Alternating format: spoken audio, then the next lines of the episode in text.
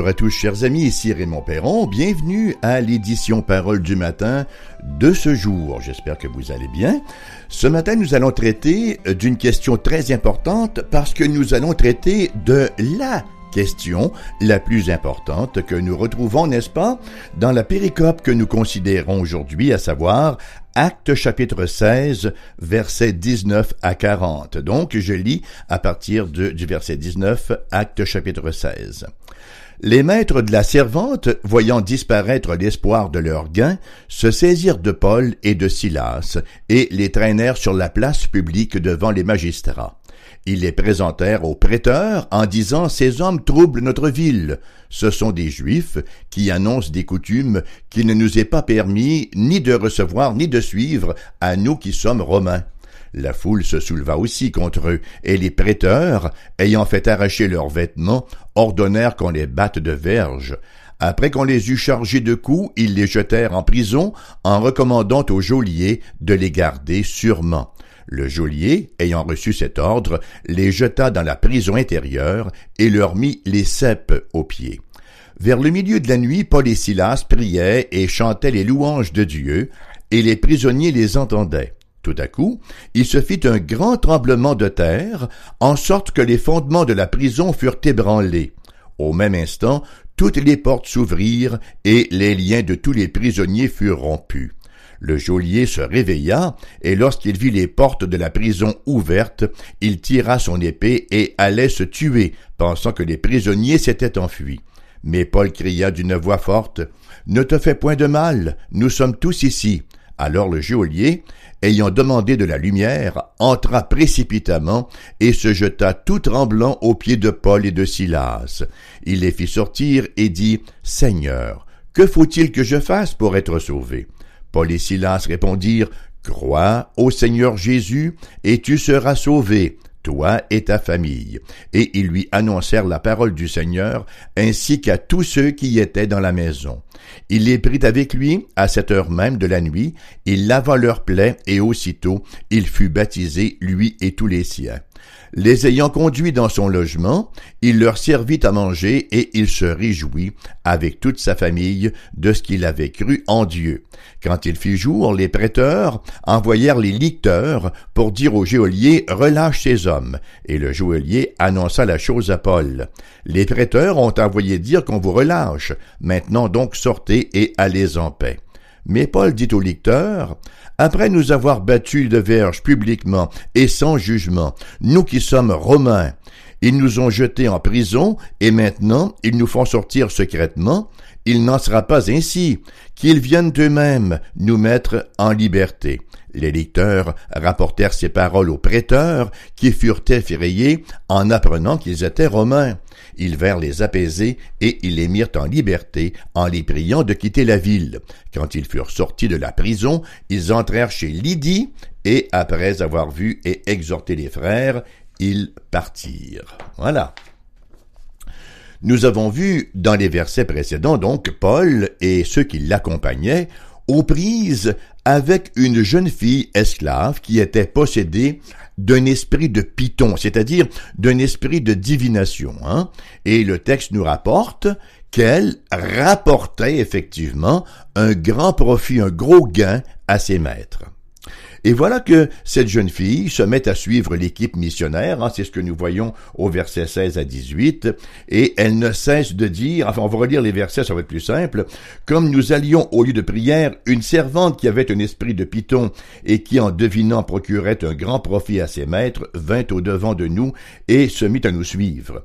Paul et nous. Elle criait, ces hommes sont les serviteurs du Dieu très haut, et ils vous annoncent la voie du salut. Elle fit cela pendant plusieurs jours. Paul, fatigué, se retourna et dit à l'esprit, je t'ordonne, au nom de Jésus-Christ, de sortir d'elle, et il sortit immédiatement. Alors on peut facilement comprendre la réaction des maîtres de cette jeune servante, hein? Ça n'a été une, bien sûr, de colère. Il venait de perdre une très grosse source de revenus. Bon, que ce soit licite ou non pour eux, c'était pas très important. L'important, c'est qu'on faisait de l'argent. Alors nous verrons donc, au cours de l'émission de ce matin, la suite de ce récit. Donc, les maîtres de cette jeune servante sont dans tous leurs états. alors qu'ils voient leurs moyens de faire du profit être réduits à néant. Et il passe aussitôt à l'action. Hein. Il nous est dit au verset 19, les maîtres de la servante, voyant disparaître l'espoir de leur gain, se saisirent de Paul et de Silas et les traînèrent sur la place publique devant les magistrats. Ils les présentèrent aux prêteurs en disant Ces hommes troublent notre ville, ce sont des Juifs qui annoncent des coutumes qu'il ne nous est permis ni de recevoir ni de suivre à nous qui sommes Romains. Si ce n'était pas si triste, ce serait risible. Hein? Il y avait très peu de juifs à Philippe. Il n'y en avait même pas suffisamment pour former une synagogue qui exigeait qu'il y ait au moins dix hommes juifs. Qui plus est, lorsque Paul trouve un groupe rassemblé pour la prière, il n'est composé que de quelques femmes. C'est dire que la communauté juive ne représentait pas un bien grand danger pour la ville. Hein?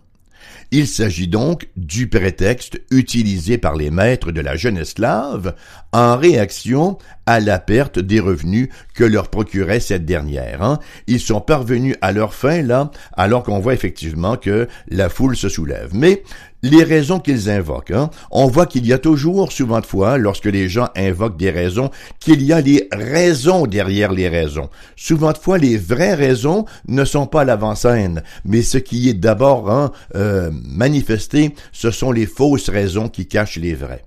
Donc nous lisons au verset 22-24, la foule se souleva aussi contre eux, et les traiteurs, ayant fait arracher leurs vêtements, ordonnèrent qu'on les batte de verge, et après qu'on les eut chargés de coups, on les jette en prison, et on dit au joaillier, garde-les sûrement. Le joaillier ne prend pas de risque, il les met en prison, et il leur met les fers aux pieds, hein, il leur met les cèpes aux pieds.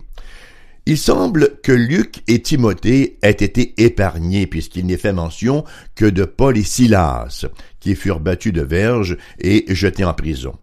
Ce n'est bien sûr, on s'en souviendra là si vous êtes familier avec euh, le livre des actes, ce n'est que l'une des trois occasions où Paul a dû supplier, a dû subir le supplice du fouet, hein, être battu de verge. Nous lisons dans 2 Corinthiens 11, 25, Trois fois j'ai été battu de verge, une fois j'ai été lapidé, trois fois j'ai fait naufrage, j'ai passé un jour et une nuit dans l'abîme. Pardon. Alors, ils sont donc emprisonnés. Qu'est-ce que Paul et Silas ont fait en prison? Bon, ils auraient très bien pu se dire, comme plusieurs auraient fait, euh, bon, on n'aurait jamais dû entreprendre ce voyage-là. Hein? C'est trop difficile de prêcher l'Évangile en Europe, parce qu'ils sont effectivement en Europe là. Ou ils auraient pu réagir plus théologiquement en disant, ben, il faut croire que ces gens-là ne font pas partie des élus. Donc, dès qu'on en a l'occasion, on s'en va ailleurs où Dieu va bénir. On aurait aussi pu s'attendre à une troisième réaction. Dieu veut que nous soyons heureux, nous sommes des fils de roi, et on est loin d'être heureux ici dans les chaînes, il faut donc aller quelque part ailleurs où on va être heureux. Aucune de ces trois réactions-là n'a même effleuré leur esprit. Ils ont plutôt passé la nuit à prier et à louer Dieu, non pas à se plaindre, mais à louer Dieu. Et les autres prisonniers qui les entendaient ont eu ainsi l'occasion de recevoir ce témoignage, un peu comme celui que nous appelons là le bon larron lors de la crucifixion de Jésus. Les autres prisonniers, alors qu'ils écoutaient les louanges, les prières de Paul et de Silas, ont appris quelque chose concernant ce Dieu qui avait envoyé ces deux missionnaires dans leur ville. Plus tard, lorsque Paul écrira à l'église de Philippe, quel sera le thème de son épître? Hein? Quel est le thème de l'épître aux Philippiens? Ben oui, c'est la joie. Ce qu'il écrit à ses chrétiens, et peut-être certains d'entre eux avaient-ils été convertis lors de cet emprisonnement de Paul, c'est ceci que nous lisons en Philippiens 4, 4. Réjouissez-vous toujours dans le Seigneur. Je le répète, réjouissez-vous. Ici, en prison, on aurait pu dire, waouh, ça regarde tellement mal qu'il n'y a rien de bon qui ne peut sortir de cette situation-là. Et pourtant, c'est précisément dans cette circonstance extrême que Dieu va agir et permettre une merveilleuse opportunité. Lisons les versets 25 à 27. Vers le milieu de la nuit, Paul et Silas priaient et chantaient les louanges de Dieu, et les prisonniers les entendaient.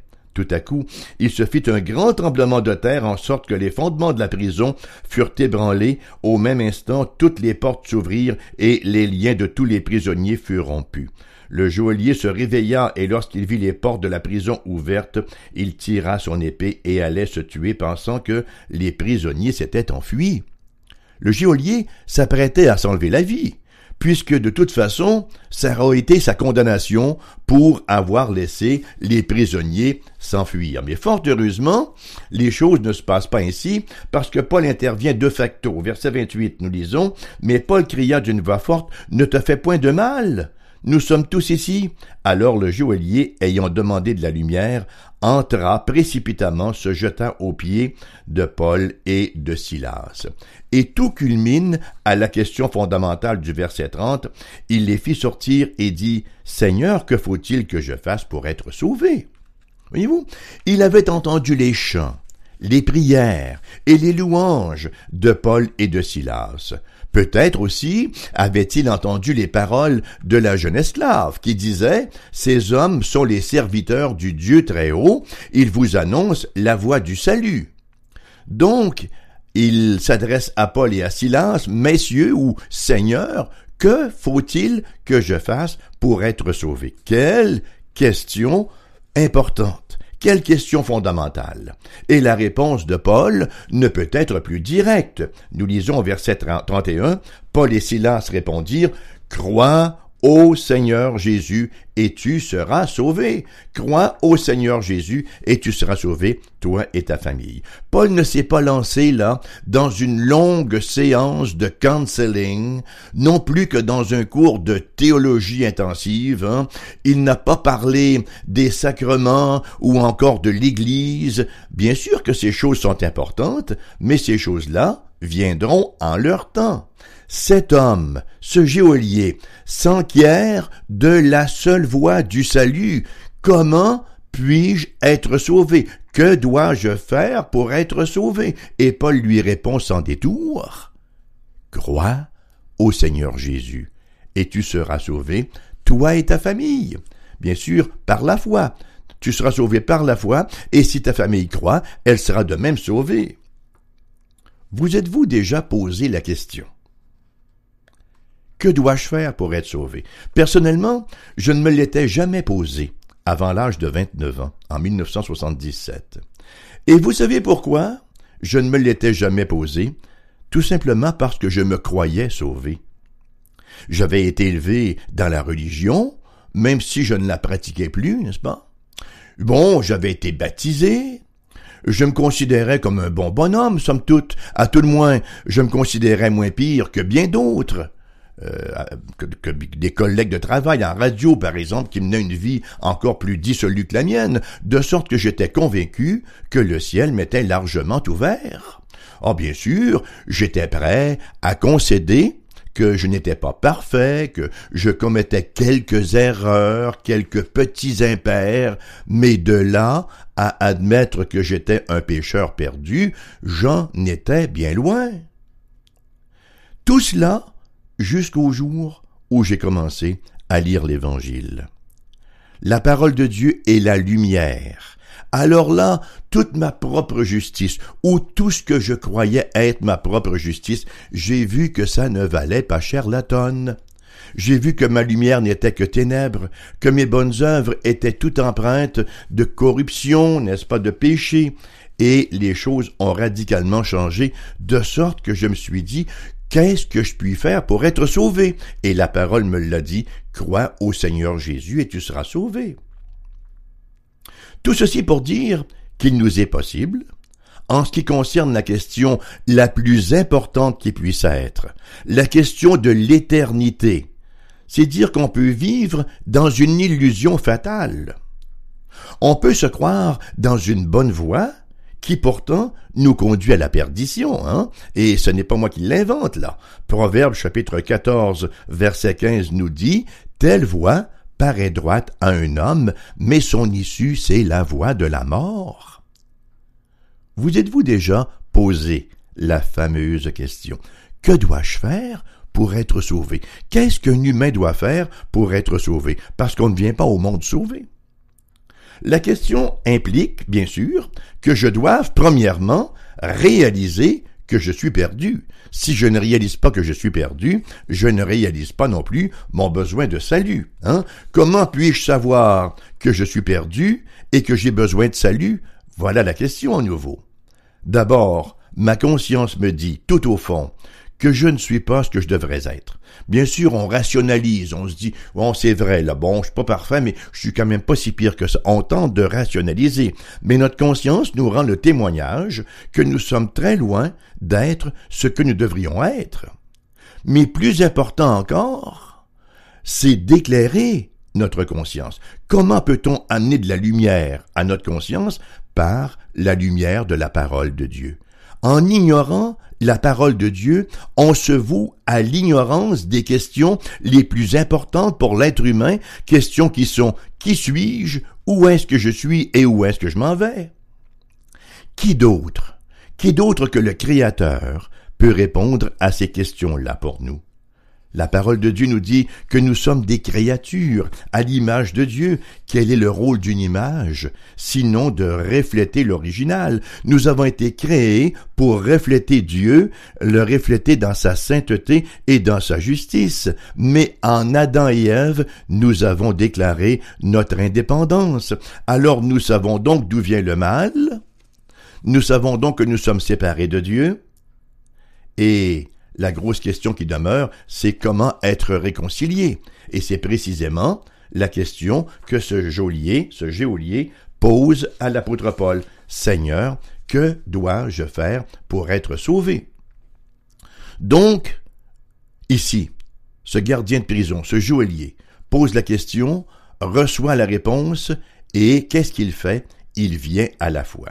Bien sûr qu'il n'a pas compris tous les tenants et les aboutissants de la foi chrétienne, cependant qu'il en a saisi l'essentiel.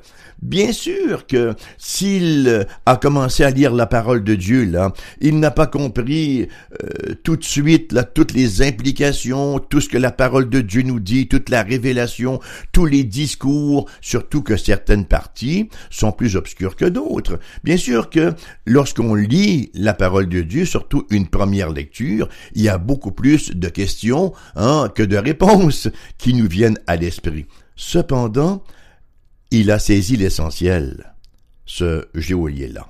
Il a saisi l'essentiel. Et qu'est-ce que l'essentiel? Ben, c'est simplement de mettre ma foi en Jésus. Croire en Jésus. Bon, qu'est-ce que ça veut dire croire au Seigneur Jésus? Est-ce que ça veut dire je crois que Jésus existe?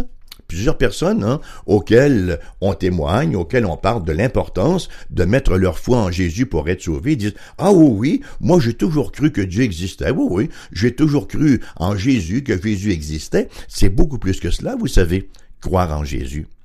Croire en Jésus, mettre sa foi en Jésus, ce n'est pas croire uniquement en l'existence de Jésus, mais c'est voir tout ce que Dieu a réalisé en envoyant le Seigneur Jésus, son Fils unique sur la terre, il l'a envoyé en tant que personne incarnée, il l'a envoyé en tant que Dieu qui s'est fait homme.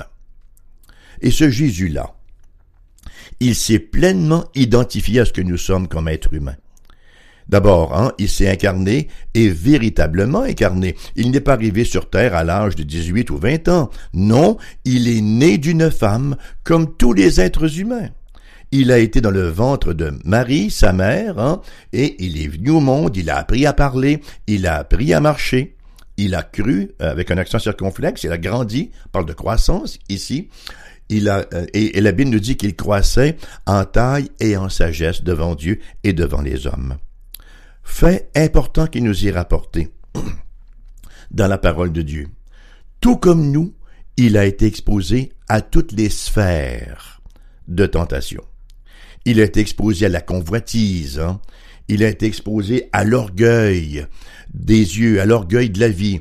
Il a été exposé à toutes les sphères de la tentation comme tous les humains le sont. Avec cette exception, cependant, la parole nous dit que lui, il n'a jamais péché.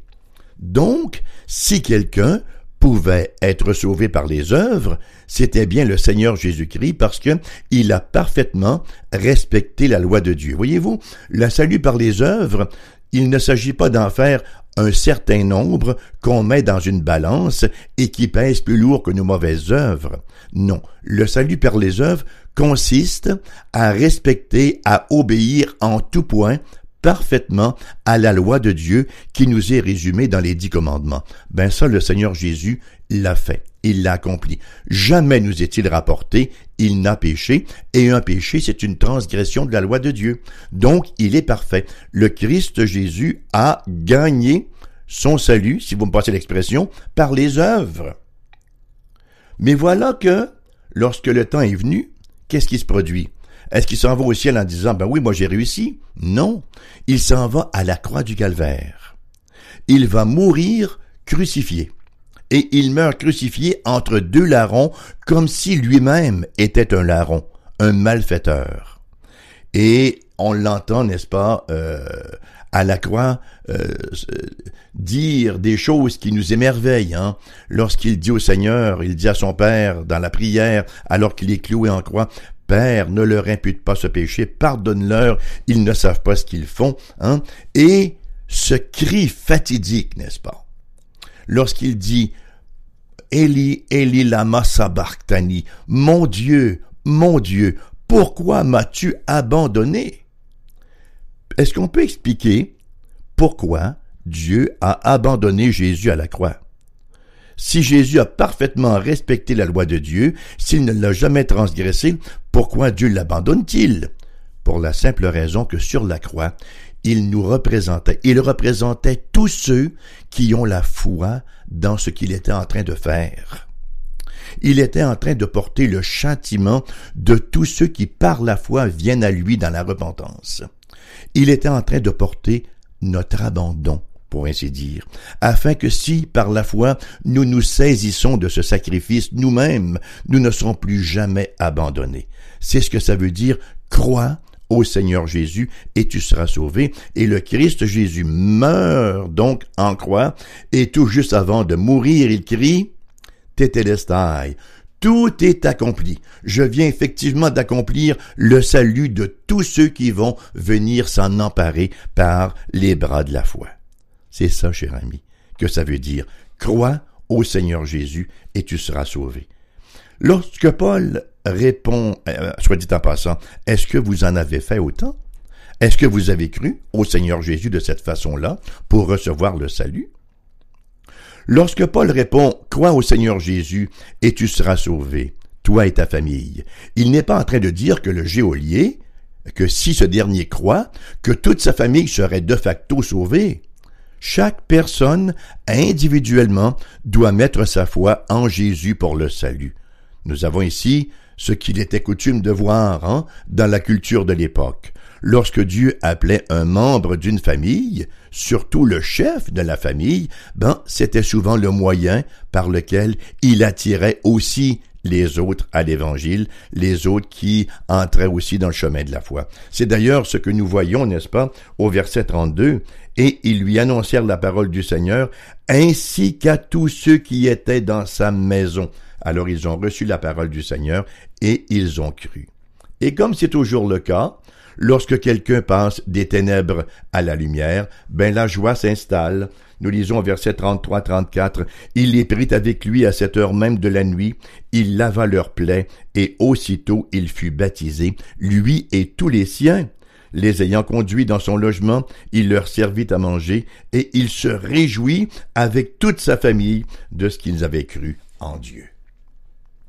Au verset 35-40 maintenant, parce que l'histoire n'est pas encore terminée, quand il fit jour, les prêteurs envoyèrent les licteurs pour dire au geôlier, relâche ces hommes. Et le geôlier annonça la chose à Paul. Les prêteurs ont envoyé dire qu'on vous relâche maintenant, donc sortez et allez en paix. Mais Paul dit au lecteur, après nous avoir battus de verge publiquement et sans jugement, nous qui sommes romains, ils nous ont jetés en prison et maintenant ils nous font sortir secrètement. Il n'en sera pas ainsi qu'ils viennent eux-mêmes et nous mettent en liberté. Les lecteurs rapportèrent ces paroles aux prêteurs, qui furent effrayés en apprenant qu'ils étaient romains. Ils vinrent les apaiser et les mirent en liberté en les priant de quitter la ville. Quand ils furent sortis de la prison, ils entrèrent chez Lydie et après avoir vu et exhorté les frères, ils partirent. On réalise qu'il n'y a finalement pas de charge sérieuse contre Paul et Silas et on veut les relâcher. Rappelons que nous sommes ici dans une ville très patriotique, hein, jalouse de, de, sa citoyenneté romaine et scrupuleuse dans son application de la lex romana, de la loi romaine. Or, ces gens-là, ces autorités-là, avaient transgressé la loi romaine en flagellant et en mettant en prison sans jugement des citoyens romains, et ils étaient très effrayés. Ils craignaient que la chose se répande et qu'il y ait des conséquences à plus haute échelle.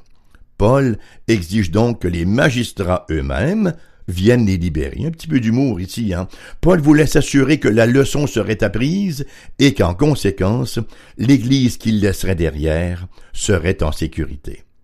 Luc rapporte qu'après leur libération, qu'est-ce qu'ils ont fait, hein? Ils se rendent à l'église, c'est-à-dire ils se rendent chez Lydie pour un dernier temps de communion fraternelle, d'enseignement, de prière, puis ils poursuivirent leur voyage missionnaire. Voilà. C'est comme ça que ça se termine ce matin. L'émission vous revient en rediffusion à 14 heures cet après-midi. Si vous désirez nous écrire, AERBQ casier postal 400 88 Québec QC G1H2S5, notre site internet foifm.com sur lequel vous aurez aussi notre adresse courriel, nos numéros de téléphone pour les gens de la région de, immédiate de Québec 418 688 0506, ailleurs en province numéro sans frais le 1 877 659 0251. Sachez chers amis que votre présence ce matin a encore été grandement appréciée et que j'escompte bien hein, vous retrouver à la prochaine. Que le Seigneur vous accorde une journée bénie sous son regard.